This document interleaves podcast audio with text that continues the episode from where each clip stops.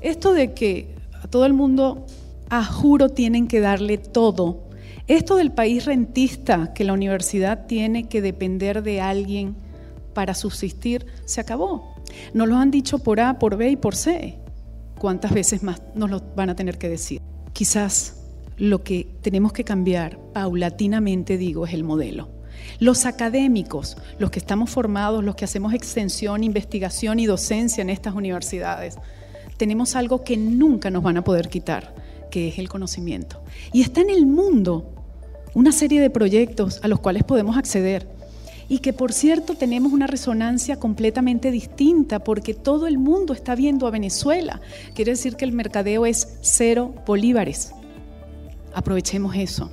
Aprovechemos, empaquetemos productos que salen de la universidad y comencemos nosotros a hacer la diferencia. Estoy completamente segura. Usted escuchó estas palabras en Universate. Son de Mariela Azzato, vicerrectora administrativa encargada de la Universidad Simón Bolívar, USB y aunque fueron dichas hace ya algunos meses en este programa, conservan una indiscutible vigencia. La razón, pues reflejan la necesidad imperiosa de que las universidades venezolanas se reinventen por el bien de su supervivencia y el de la formación de las futuras generaciones de profesionales que se requieren para la reconstrucción del país. Les saludamos Efraín Castillo y Tamara Luznis. Y esta es una nueva edición de nuestro programa Universate, las voces de la Universidad Venezolana, transmitido a nivel nacional por el circuito Unión Radio. Este espacio es producido por Unión Radio Cultural y la Dirección General de Comunicación, Mercadeo y Promoción de la Universidad Católica Andrés Bello. En la jefatura de producción están Inmaculada Sebastiano y Carlos Javier Virgües. En la producción, José Ali Linares y Miguel Ángel Villamizar. Y en la dirección técnica están Fernando Camacho, Giancarlos Caraballo y Ricardi Carrera. Bienvenidos una vez más a Universate. Este equipo ya está listo para dar comienzo a nuestra serie de episodios de 2021, un año que nos exige ser aún más constantes, creativos y resilientes, Tamara. Así es, Efraín. Feliz año nuevo para ti y para todos nuestros oyentes que este 2021 sea una nueva oportunidad para seguir avanzando, que la Universidad Venezolana, institución a la que intentamos servir desde este programa, continúe dejando en alto el nombre de nuestro país a pesar de las dificultades. Y a propósito del inicio del año, esta edición de Universate la dedicaremos a conversar sobre las perspectivas de este 2021 para nuestro país en áreas como la jurídica, la económica, la social y la comunitaria. Esto lo haremos de la mano de reconocidos investigadores universitarios. Así que sin más preámbulo, demos paso a nuestro primer invitado en nuestra próxima sección. Desde el campus. Comenzamos 2021 con una agenda político-jurídica en situación realmente complicada.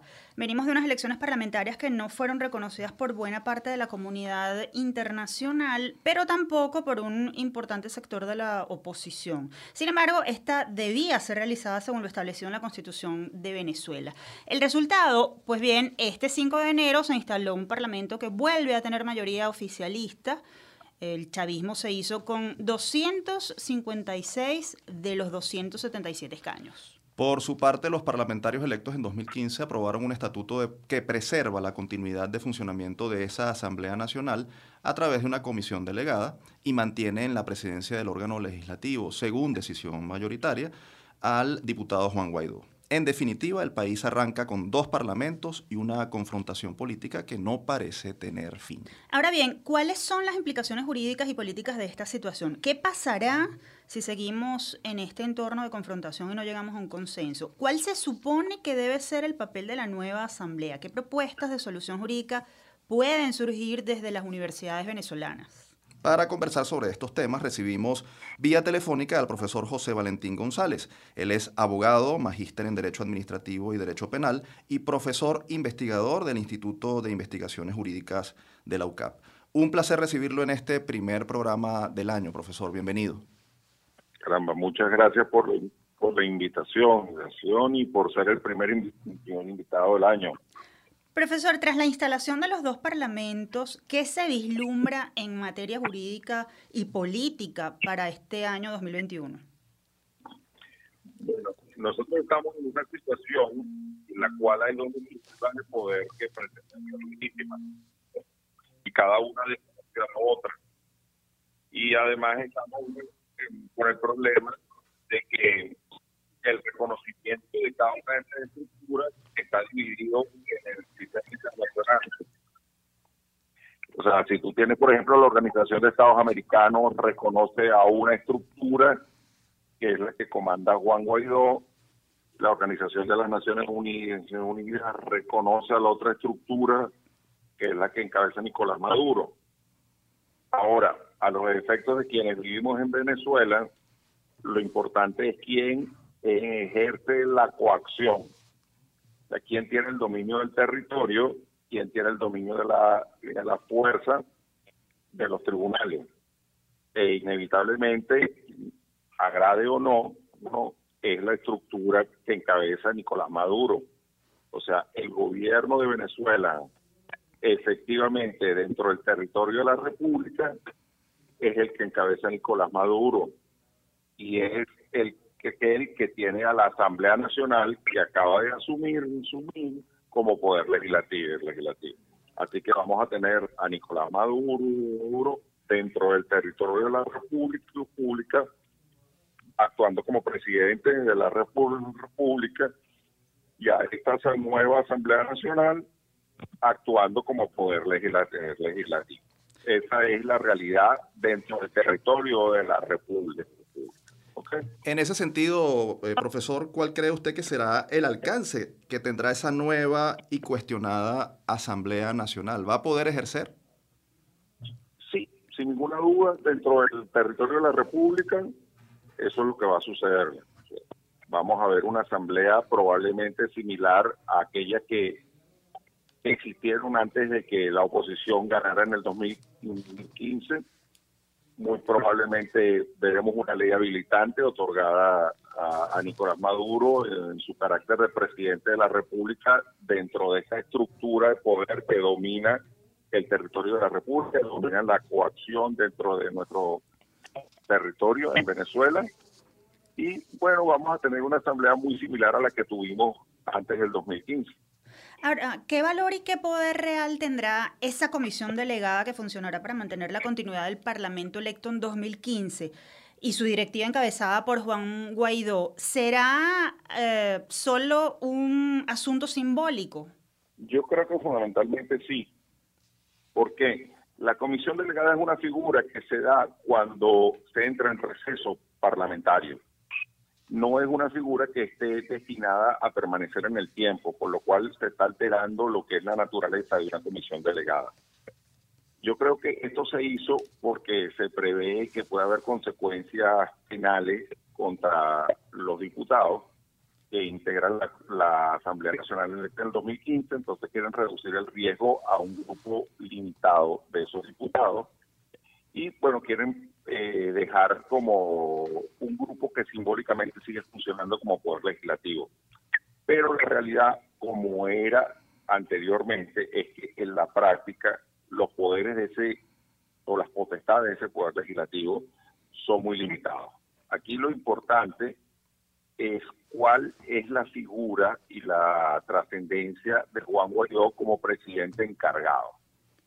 Dentro del territorio de la República, ya expliqué, pues es muy limitado o prácticamente simbólico, pero su relevancia está en el reconocimiento que tiene fuera de la República como presidente encargado de la República por los Estados Unidos y otro conjunto de países, y la capacidad que tiene, pues, por ejemplo, de enviar representantes de Venezuela ante organizaciones internacionales como la Organización de Estados Africanos o ser reconocido en un país como los Estados Unidos, en los cuales hay activos de la República que son muy importantes. Allí sé que sigue estando el rol la importancia de Juan Guaidó. Pero de esta comisión delegada, la verdad que, como ustedes lo han dicho adecuadamente, creo que es un tema simbólico de tratar de dejar sentado que la Asamblea Nacional en este en el 2015 no ha fenecido y que de una manera u otra sigue funcionando a través de esta comisión delegada. Pero no anticipo ninguna posibilidad de una actuación incluso de carácter simbólico que vaya más allá, porque una comisión delegada, por ejemplo, no puede aprobar leyes. Ahora, eh, el rector de la UCAP y el vicerrector de la UCAP Guayana, el abogado y politólogo Arturo Peraza, dijeron que este 2021, con esta, esta doble instalación, Venezuela entra en un vacío institucional. ¿Concuerda con esa apreciación y qué consecuencias tiene ese vacío institucional que se está generando con esta doble instalación? Nos guste o no, vacío institucional no hay alguien puede cuestionar la legitimidad de quienes van a ejercer la autoridad. Pero aquí hay una autoridad este, en los hechos. Hay una persona que está en Miraflores, que es reconocida por una estructura de poder como presidente de la República, que ejerce ese poder y va a haber un conjunto de personas en el Capitolio que va a funcionar como Asamblea Nacional, que van a aprobar decisiones, que se van a publicar en Gaceta Oficial y que tienen un aparato judicial que las aplica y las ejecuta. Cuando en el caso de que existan controversias, no va a haber vacío institucional. Puede haber un cuestionamiento a la legitimidad, puede haber una crisis de legitimidad, puede haber una crisis política, pero propiamente vacío institucional yo no lo veo. Profesor, se ha dicho en muchas ocasiones que el problema venezolano no es jurídico, sino político. ¿Qué pasará si seguimos en este entorno de confrontación y no llegamos a un consenso? Mira, yo creo que eso es fundamental. Hay un momento en la historia de Venezuela, y yo no sé cuándo fue, porque yo me gradué en 1990, tengo casi 30 años dando clases, y no sé cuándo los venezolanos decidimos que los problemas se resolvían jurídicamente. Entonces tratamos de, ver cualquier solución a través del derecho. Y el derecho es un instrumento importante, pero el problema de Venezuela no es legal, el problema es político, ciertamente. Entonces, una de las primeras cosas que tenemos que hacer es tratar de buscar la solución a nuestros problemas, no a través de las limitaciones que pone el derecho, sino de las posibilidades que pone la política. Entonces, cuando uno se encierra en la letra de la Constitución o incluso en un supuesto espíritu de la Constitución y algunas soluciones que se ponen sobre la mesa no son consideradas porque atentan contra la Constitución, pues estamos atrapados. Eh, el derecho no puede ser un obstáculo a la solución del problema político. Y lamentablemente la gente se ha contaminado mucho jurídicamente de un derecho constitucional, digamos, mm, de tercero o cuarto nivel que ha sido manoseado por mucha gente, especialmente la opinión pública. Ahora, eh, profesor, este programa es universitario. Brevemente, ¿qué propuesta puede aportar la Universidad Venezolana para tratar de solventar esta crisis desde el conocimiento que ofrece la academia? Bueno, fíjate, por ejemplo, desde el punto de vista jurídico, yo que estoy en el Instituto de Investigaciones, el instituto ha trabajado muy duramente con bajo perfil porque su rol no es político, sino su rol es contribuir a todos los factores que quieran, digamos, ayudar a resolver la crisis venezolana, estudiando eh, otras experiencias de, soluciones de solución de crisis.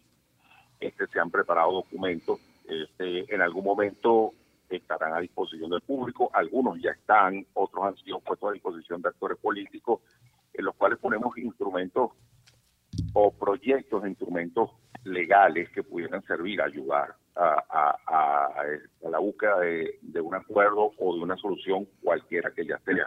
Entonces, bueno, nuestro trabajo es proponer esas soluciones, este, colocar esos instrumentos a disposición de cualquiera que desee contribuir a la solución del problema venezolano y ser lo suficientemente abiertos para entender que a lo mejor quien no nos agrada es quien está dispuesto en un determinado momento aportar o adelantar o impulsar una solución y nosotros hemos estado muy abiertos. La universidad se hace un gran trabajo todos los días en ese sentido. Profesor González, muchas gracias por su aporte. Invaluables todas las respuestas que nos ofreció. Bueno, un millón de gracias a ustedes por la invitación y siempre a la orden. Ustedes escuchaban al profesor José Valentín González, abogado, magíster en Derecho Administrativo y Derecho Penal y profesor investigador del Instituto de Investigaciones Jurídicas de la UCAP. Efraín, lo cierto de todo esto es que tenemos una situación que cada vez se complica más. La solución pareciera estar aún lejana. Sí, y, hay dos cosas que yo rescato de, estas declaraciones.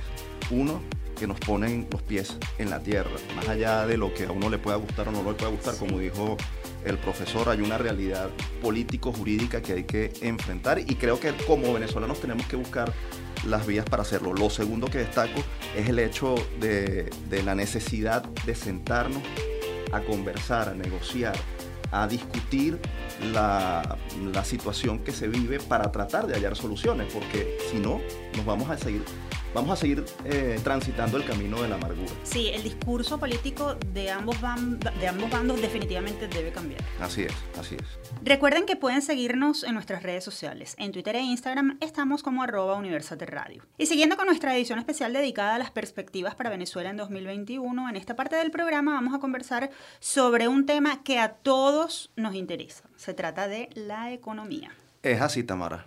Venezuela cerró 2020 con una inflación cercana a 4.000% y cumplió tres años en hiperinflación, es decir, con incrementos de precios anuales en bienes y servicios superiores a los cuatro dígitos. Además, acumuló siete años de recesión que redujeron el tamaño de la economía en 80%, con las consecuencias de desempleo y pobreza que eso implica. Sin embargo, varios consultores especializados han señalado que este 2021 la situación podría mejorar un poco. Datos de 20 analistas de firmas especializadas y bancos extranjeros como Goldman Sachs, Fitch Solutions y Econalytica, consultados por Latin Focus Consensus Forecast, indicaron que en 2021 el Producto Interno Bruto de Venezuela caerá solo 2% y la inflación acumulará en el año un salto de 1.566%, es decir, la mitad de la de 2020. En síntesis, se producirá lo que algunos economistas han llamado la normalización de la crisis o estabilización del foso. Ahora bien, ¿es realmente esto así? ¿Qué escenarios podrían presentarse en materia económica para Venezuela en 2021? ¿Habrá recuperación del consumo y reducción de la pobreza? ¿Qué efectos seguirá teniendo la dolarización de facto de la economía? Para hablar sobre este tema recibimos en el estudio al profesor Ronald Balsa. Él es economista, magíster en teoría económica y decano de la Facultad de Ciencias Económicas y Sociales de la UCAP. Además, fiel seguidor de Universate. Un gusto recibirlo nuevamente en este espacio, profesor. Un gusto para mí estar en este espacio. Bienvenido. Profesor, la situación económica del país para este 2021, ¿cómo pinta? ¿Qué podemos esperar de este año para, para Venezuela en materia económica? Pues depende de muchas cosas. O sea, yo no me atrevería a hacer un cálculo como los que ustedes acaban de, de presentar. En primer lugar, porque no disponemos de cifras oficiales detalladas. Y ese es uno de los principales elementos que, explican por qué nuestra situación económica es tan mal. Eh, a veces no se le da la suficiente importancia al hecho de que el gobierno no presenta el presupuesto de modo público. Este, no presenta este, el Banco Central todos los informes que presentaba antes y todas las cifras de inflación. Fíjense que generalmente eh, cuando se, se, dice que el Banco Central presenta algo es la cifra de inflación, pero desde 2019 desde el primer trimestre de 2019 no ha presentado el Producto Interno Bruto, no ha presentado pues, balanza de pago. Este, el INE dejó de publicar las cifras sobre pobreza. Si no fuera por la ENCOVI, no tendríamos cifras de pobreza. Mm.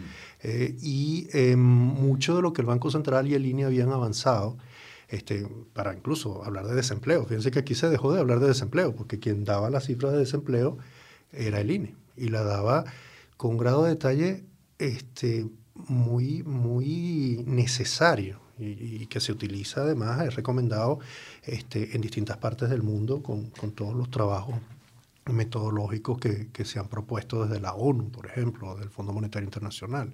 Entonces, nosotros carecemos de detalles que son esenciales para hacer una buena estimación.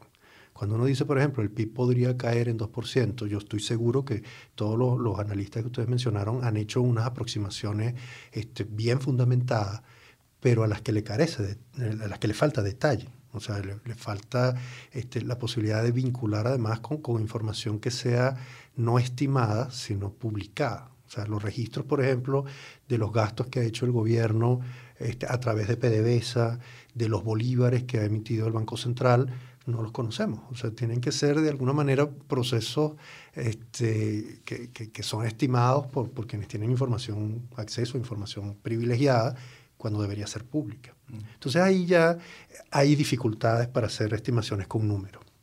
Por otro lado, este, uno podría decir que el año comienza con una nueva asamblea este, electa a la que supuestamente se le debería presentar el presupuesto nacional. Y esa asamblea debería comenzar por hacer pública toda esa información, que con el argumento de que este, había una emergencia económica, este, desde que la este, asamblea anterior había sido declarada en desacato, dejaron de publicarse. O sea, ya los decretos de emergencia económica no se justifican, ya todo este ocultamiento de información no tiene ningún motivo. Y cuando se dice que hay un diálogo, que se debe tener un diálogo con la población, se debe comenzar poniendo no a las personas alrededor de una mesa, sino poniendo la información en las computadoras para que uno pueda descargarla. ¿Cuáles son las consecuencias? ¿Cómo impacta ese desconocimiento de esa data tan importante eh, en la economía nacional? ¿Qué, pasa cuando no se conoce la cantidad de recursos económicos con los que cuenta Venezuela, pero tampoco cómo y en qué esos están distribuidos? Bueno, los efectos son múltiples. Podemos empezar con el último, que es, muy visible Nicolás Maduro solicitó al Fondo Monetario Internacional 5 millardos de dólares este, para atender la crisis del COVID, por ejemplo. Este, y nosotros podríamos preguntarnos cómo los iba a usar. Entonces, podríamos preguntarnos, un país que entra al COVID, como entró el nuestro, que el presidente de la República solicita 5 millardos de dólares al Fondo Monetario Internacional, este, no puede justificar delante de nadie cómo lo va a usar. Y el Fondo Monetario podría haber argumentado que sin conocer las cifras no puede hacer nada. Y no solo en las cifras de salud, porque aquí muchas veces este, cuando uno ve una tragedia, parece que mira solo la tragedia mm. y debe ver alrededor. O sea, yo podría decir, bueno, hay que subir el precio de la gasolina, pero no para pagarle a Irán sin saber cuánto. Es para saber, bueno, este, cómo deja PDVSA de recibir bolívares para gastarlo, este, cómo e, esos ingresos se pueden utilizar para reactivar refinerías, cómo se resuelven los problemas ambientales que esas refinerías han, causado, este, cómo esos recursos van a un presupuesto completo y no solamente atender los problemas supuestamente de transporte, que es lo que se tiene, dice cuando se tiene una visión parcial. Un tercer efecto bueno, tiene que ver con la planificación de las empresas, de las venezolanas y de las extranjeras. O sea, cualquier empresa que quiera planificar el futuro necesita saber qué es lo que el gobierno, que tiene el poder de alterar por vía legal o por vía de impuestos, qué es lo que tiene en mente. Y aquí pues todo el mundo sabe que el gobierno puede hacer lo que quiera en cualquier momento. Eso dificulta la permanencia de inversiones este, transparentes. Y, y, te genera además un problema con el tipo de alianzas con la comunidad internacional que puede interesarle al gobierno, que es justamente la que puede estar enfrentada por razones geopolíticas este, con los habituales aliados comerciales que tuvo Venezuela. Eh, eh, internacionalmente, o se ha dicho que Venezuela requiere eh, inevitablemente ayuda internacional financiera para poder mm, recuperar la economía, es decir, financiamiento de organismos multilaterales.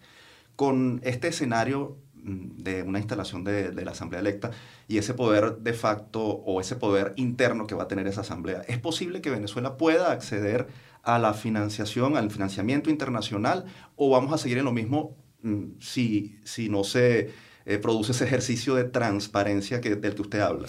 Bueno, el ejercicio de transparencia es lo primero. Aquí se ha dicho que son las sanciones las que han limitado el acceso este, de, sé, del gobierno de Venezuela y de PDVSA a los mercados internacionales. Pero Goldman Sachs, por ejemplo, había decidido comprar este, deuda de, de, PDVSA que tenía el Banco Central antes de las sanciones y pagó por ella el 30% de su valor.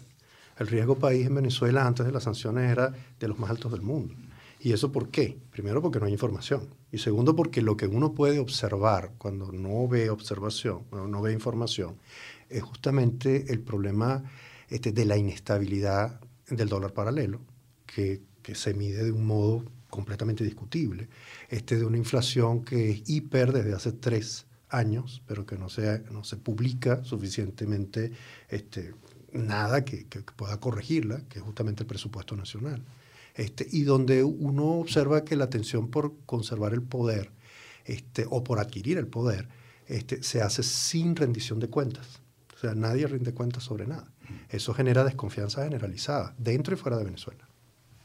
Ante este panorama, ¿qué propone la academia? ¿Qué se está haciendo desde las universidades para ofrecer alguna solución? Bueno, la universidad ha estado todo el tiempo en eso. Este, y esa es una de las cosas por las que soy fiel seguidor de este programa, ¿no? porque me gusta mucho cómo entrevistan a profesores de todas las universidades del país, o sea, de las universidades públicas y privadas que están en situaciones este, muy complejas. O sea, las universidades que han podido hacer, porque no es que qué van a hacer, es que ¿qué han hecho? ¿no? O sea, ustedes tienen un registro muy valioso de lo que se ha hecho.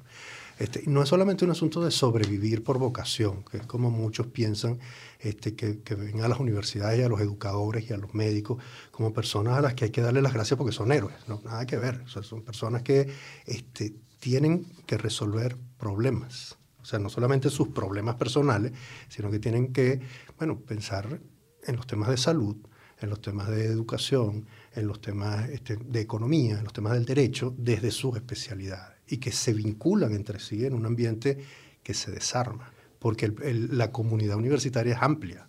¿Y qué es lo que puede hacer un economista? Bueno, sabiendo que no tiene información, hacer evidente la importancia de la información y hacer evidente que eso es también información. Cuando un gobierno no presenta las cuentas que presentan todos los gobiernos, toda desconfianza es aceptable, admisible y es indispensable este, ponerla de bulto. Finalmente, y muy breve, porque nos queda muy, muy poco tiempo, profesor. ¿Venezuela puede salir de hiperinflación este año, como han señalado algunos economistas? Sí, pudo salir el año pasado y el antepasado y no entrar el anterior. Suficientemente breve. Muchas gracias, profesor Balsa, por, por ustedes, acompañarnos nuevamente en esta edición de Universate, sus consideraciones y sus preocupaciones, porque sabemos, y lo hemos leído en Twitter constantemente, su preocupación por la transparencia y la necesidad de información eh, son muy valiosas y muy necesarias. Ese llamado de alerta que usted ha hecho durante todo este tiempo es importante que la población lo, lo entienda. Eso es el principio de todo. Ustedes escuchaban al profesor Ronald Balsa, economista, magíster en teoría económica y decano de la Facultad de Ciencias Económicas y Sociales de la UCAB. Momento de hacer nuestra primera pausa. Al regreso conversaremos sobre las perspectivas sociales y comunitarias de este 2021 con dos invitadas especiales, Anitza Freites, coordinadora del proyecto en COVID, y Atle Hernández, directora encargada de Extensión Social de la UCAB. Quédense con nosotros, ya venimos mucho más.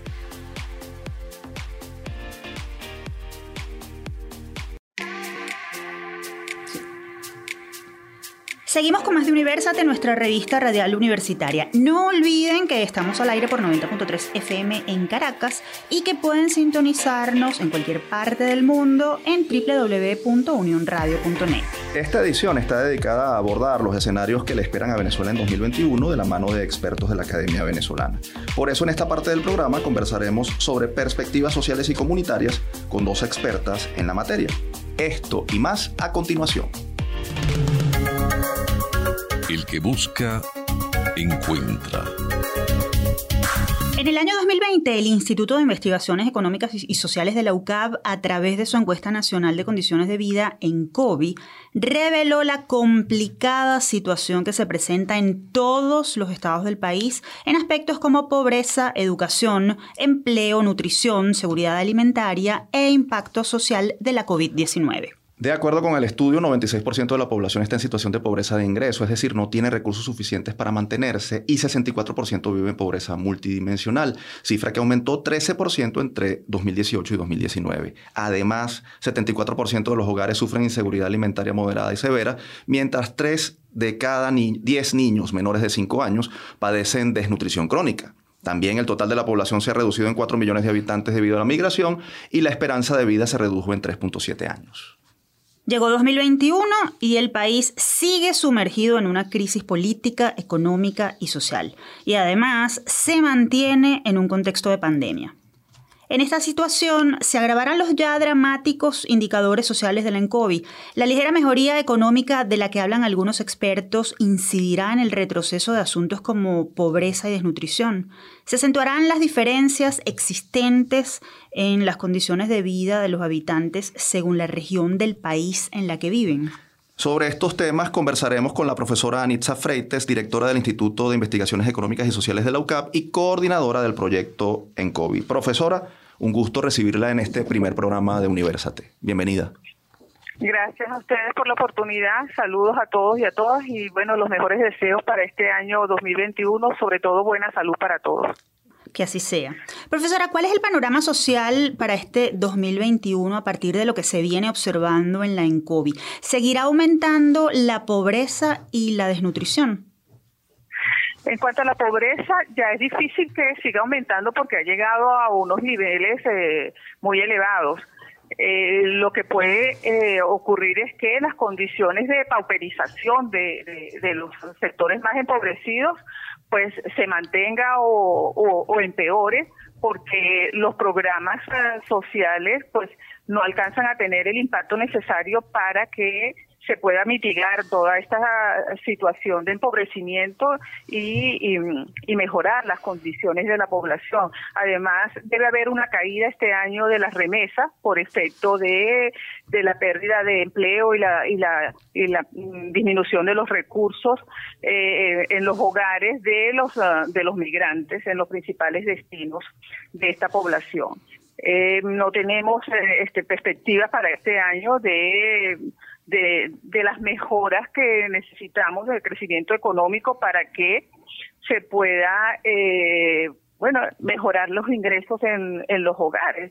Eh, hay esfuerzos desde el sector privado, empresarial y desde pequeños emprendimientos por, eh, por mantenerse eh, generando cierta cierta actividad económica, pero eso no es suficiente si no hay eh, programas de inversión, por ejemplo, desde el sector público para mejorar la situación de los servicios públicos que, que bueno, que sabemos que, es muy deficiente el tema de, de, eh, um, aprovisionamiento de agua, electricidad, conectividad, transporte, combustible.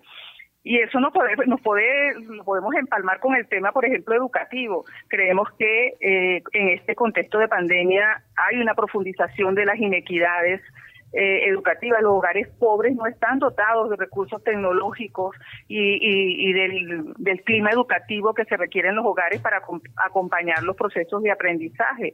Los resultados de la ENCOVI nos daban cuenta de menos de una cuarta parte de los hogares con con dotados de, computadora y con, con conexión a, Internet.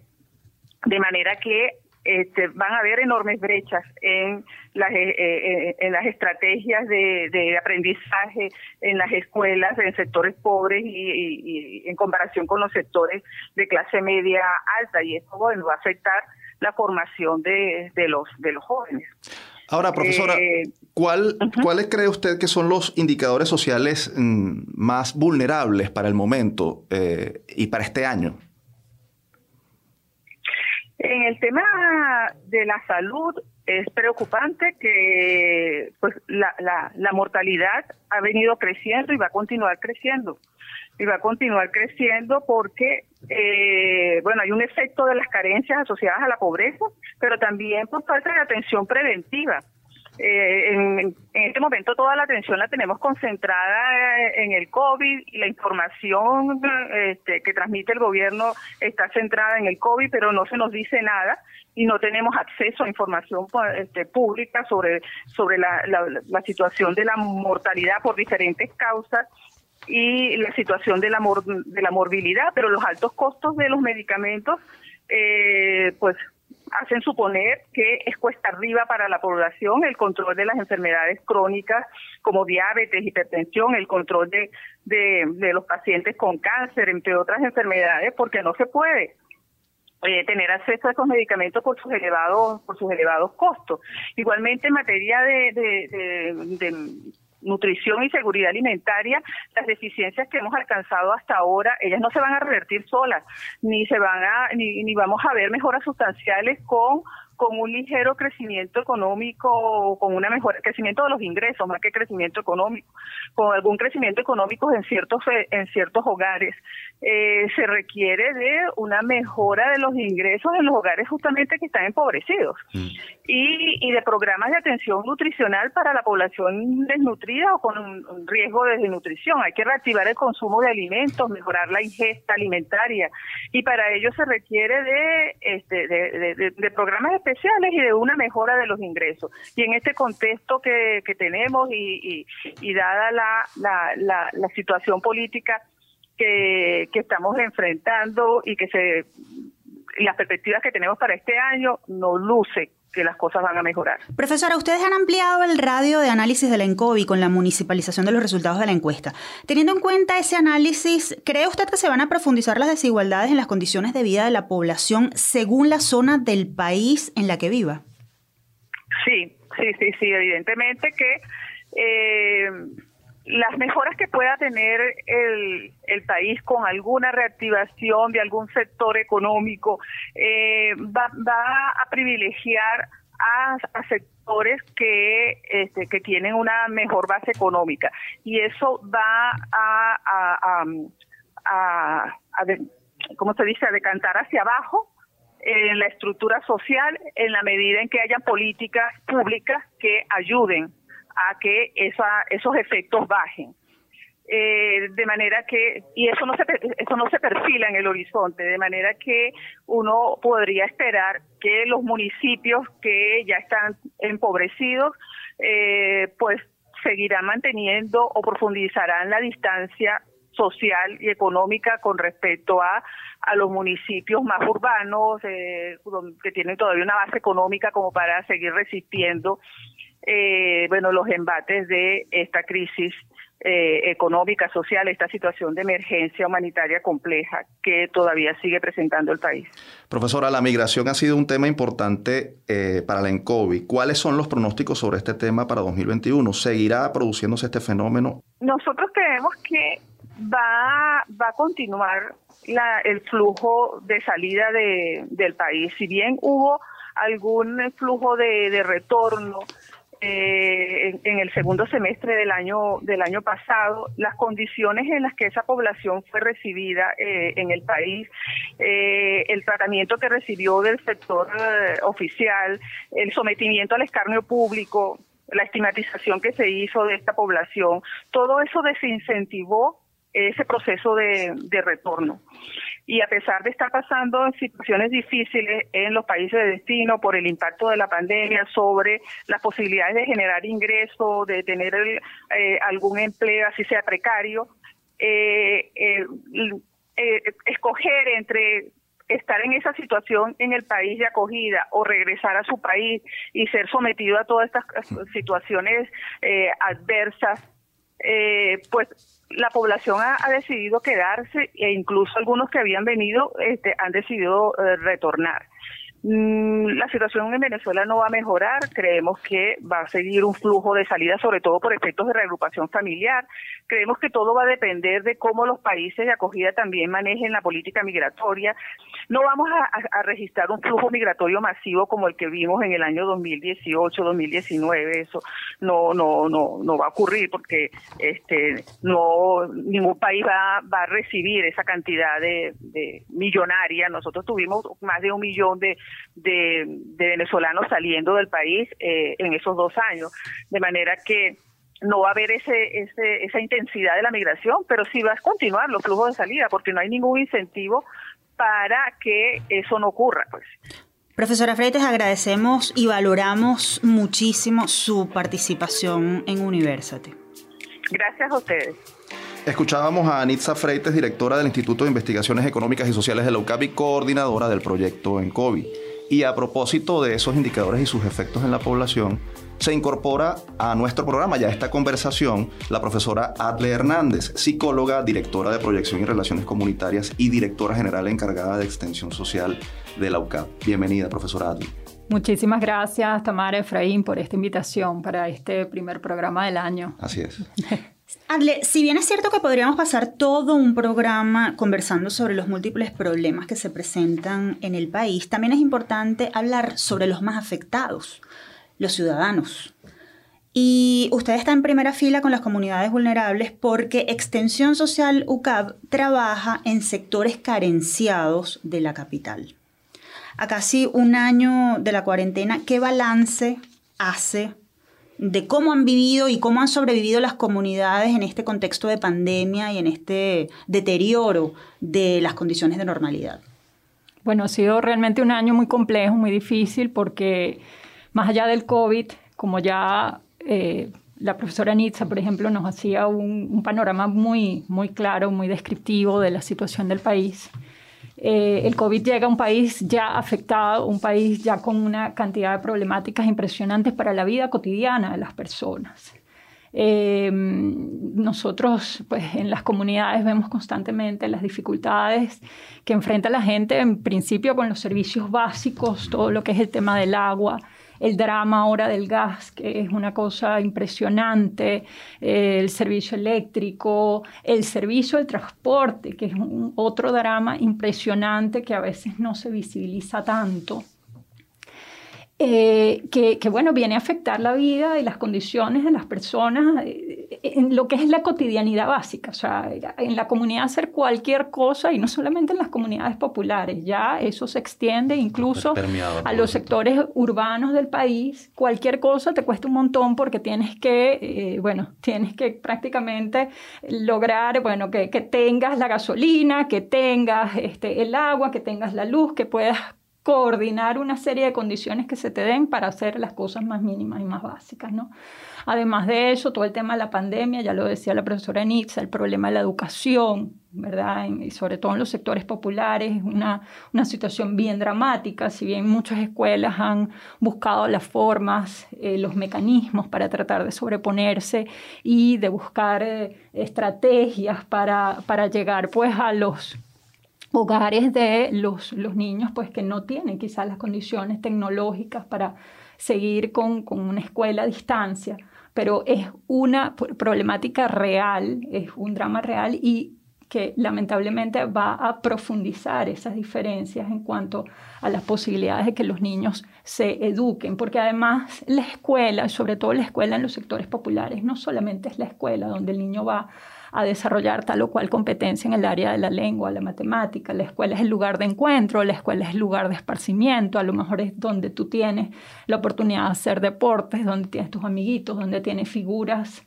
eh, nutritivas, positivas, que te acompañen en tu desarrollo, en tu crecimiento. La escuela es lugar de encuentro también a veces para, para las mismas madres, para los mismos representantes, en fin, pues toda la vida eh, que ya venía muy complicada, termina por alterarse aún más con toda esta situación del COVID. El problema del transporte afecta también la posibilidad de que las personas puedan salir a trabajar. Mm. En fin, pues es una condición multiproblemática que va afectando la vida de las personas en muchas facetas. Profesora, pareciera que, que la población o las comunidades están en una situación de orfandad. Es decir, la ausencia del Estado a través de sus mm, políticas o, su presencia es, evidente. En todo caso, eh, ¿cómo, ¿cómo está reaccionando la comunidad a eso? Porque entendemos que no todo es malo más allá de las dificultades. ¿eh? Y, además, ¿cómo, cómo, se está, ¿cómo se le está acompañando para hacerle entender que el ciudadano es parte de la solución de su problema, que ha tenido que asumir esa solución ante esa orfandad? Sí, bueno, eh, eh, lo que tú describes es tal cual, ¿no? La situación a veces tú les preguntas a las personas, pues es sentir que no le importan a nadie, ¿no? Que mm. sus condiciones no le importan a nadie. Porque, pues, de alguna forma la lectura que hace la gente es que cada uno de los políticos está en su propio asunto, ¿no? Y las comunidades lamentablemente van quedando eh, apartadas y la, la, la, palabra que usaste es, es, muy, muy adecuada, ¿no? En una orfandad, o sea, no hay, no hay, o sea, si, si tenemos un problema con el transporte, un problema de agua, un problema del gas, ¿a quién? ¿A quién? ¿A quién nos dirigimos? ¿Quién, quién da cuenta de eso, no?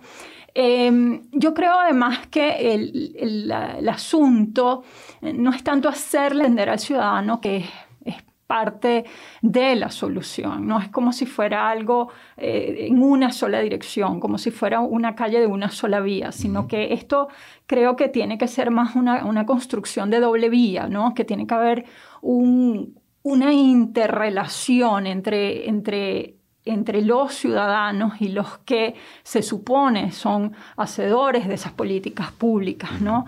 Porque eh, no solamente son los ciudadanos los que tienen que comprender que son parte de la solución, es que también aquellos que tratan de hacer política tienen que entender que los ciudadanos son ciudadanos. Entonces, no, nosotros tenemos que recuperar nuestro sentido de colectividad, nuestro sentido colectivo, construir juntos lo que queremos, ¿no? Lo que esperamos, obviamente entendiendo que tenemos una realidad porque esa es la realidad que tenemos, pero desde esa realidad qué podemos construir y qué podemos hacer, porque hay mucha gente haciendo. Pues. Y precisamente cómo hacerlo, eso es muy difícil y, dadas estas condiciones se hace más cuesta arriba. Sí, claro, es muy difícil. Este, todo lo que tiene que ver con, con procesos sociales es muy complejo y sobre todo unas condiciones como las que estamos viviendo, ¿no? Porque... Em, en, condiciones multiproblemáticas. Es como que tú no hayas por dónde agarrar el asunto, ¿no? Porque lo agarras por aquí y, bueno, por aquí. seco. Exactamente, ¿no? Entonces, eh, no es fácil, no es fácil. Ciertamente no lo es, pero hay mucha gente haciendo cosas y muchas veces eh, eso es lo que no se visibiliza. Es decir, que no todo está perdido, alguna esperanza, alguna luz, bueno, aunque lejana. Definitivamente, claro que sí, porque yo creo que la esperanza tiene que ser visto como un, asunto bien serio, bien serio, que requiere mucho compromiso además personal, ¿no? Eh, hace poco leía un artículo de Rafael Luciani donde él, habla de la esperanza como prácticamente como una crítica a la realidad. Mm. Entonces, eh, la esperanza es, es, es, no conformarte, porque hay, hay, personas que creen que, bueno, esperanza es algo naive, donde te conformas, y bueno, sí, va a llegar algo bueno. No, no, no. ¿Qué estamos haciendo para que ocurra una transformación? Porque también nosotros, por toda la situación que estamos viviendo, y es natural, estamos agotados de lo que estamos viviendo, quisiéramos despertarnos un día con otra realidad, pero lamentablemente eso no va a ocurrir. Y eso es lo primero que tenemos que entender. Entonces, desde esta realidad que nosotros tenemos, ¿qué podemos hacer cada uno de nosotros? Y eso es quizá una de las cosas más maravillosas que uno ve en el trabajo que afortunadamente eh, uno tiene. Es ver cómo todos los días y cada día hay diversos este, ejemplos, diversas iniciativas que uno encuentra en los sectores populares de gente que no se resiste, que no se resiste, que no se resigna a la realidad que tenemos y que desde sus posibilidades, pues sigue construyendo, sigue reinventándose y sigue haciendo eh, cosas para, para impactar en la realidad, a lo mejor de algunos pocos, pero bueno, si todos pudiéramos impactar en la realidad algunos pocos, mucho haríamos y eso sería lo que nos llevaría a construir ese sentido de ciudadanía del que tú hablabas antes, Efraín. Profesora, se nos agotó el tiempo y es muy importante haber finalizado esta entrevista con ese mensaje que usted da, porque finalmente esa esperanza activa como motor de transformación es lo que debe quedar en el ánimo de este año que no pinta sencillo como no vienen pintando muchos años eh, en el país, pero aquí seguimos. Gracias por acompañarnos. Profesora. Muchísimas gracias a ustedes y dentro de las circunstancias lo mejor para este año 2021. Muchas gracias. Gracias. Ustedes estaban escuchando a la profesora Adle Hernández, ella es directora de Proyección y Relaciones Comunitarias y directora encargada de Extensión Social de la UCAP. Les recordamos que esta fue una producción de Unión Radio Cultural y la Dirección General de Comunicación, Mercadeo y Promoción de la Universidad Católica Andrés Bello. En la jefatura de producción estuvieron Inmaculada Sebastiano y Carlos Javier Virgües. En la producción, José Ali Linares y Miguel Ángel Villamizar. En la dirección técnica, Fernando Camacho y Giancarlos Caraballo con el apoyo de Ricardi Carrer. Y en la conducción, quien les habla, Efraín Castillo y Tamara Luznis. Hasta la próxima.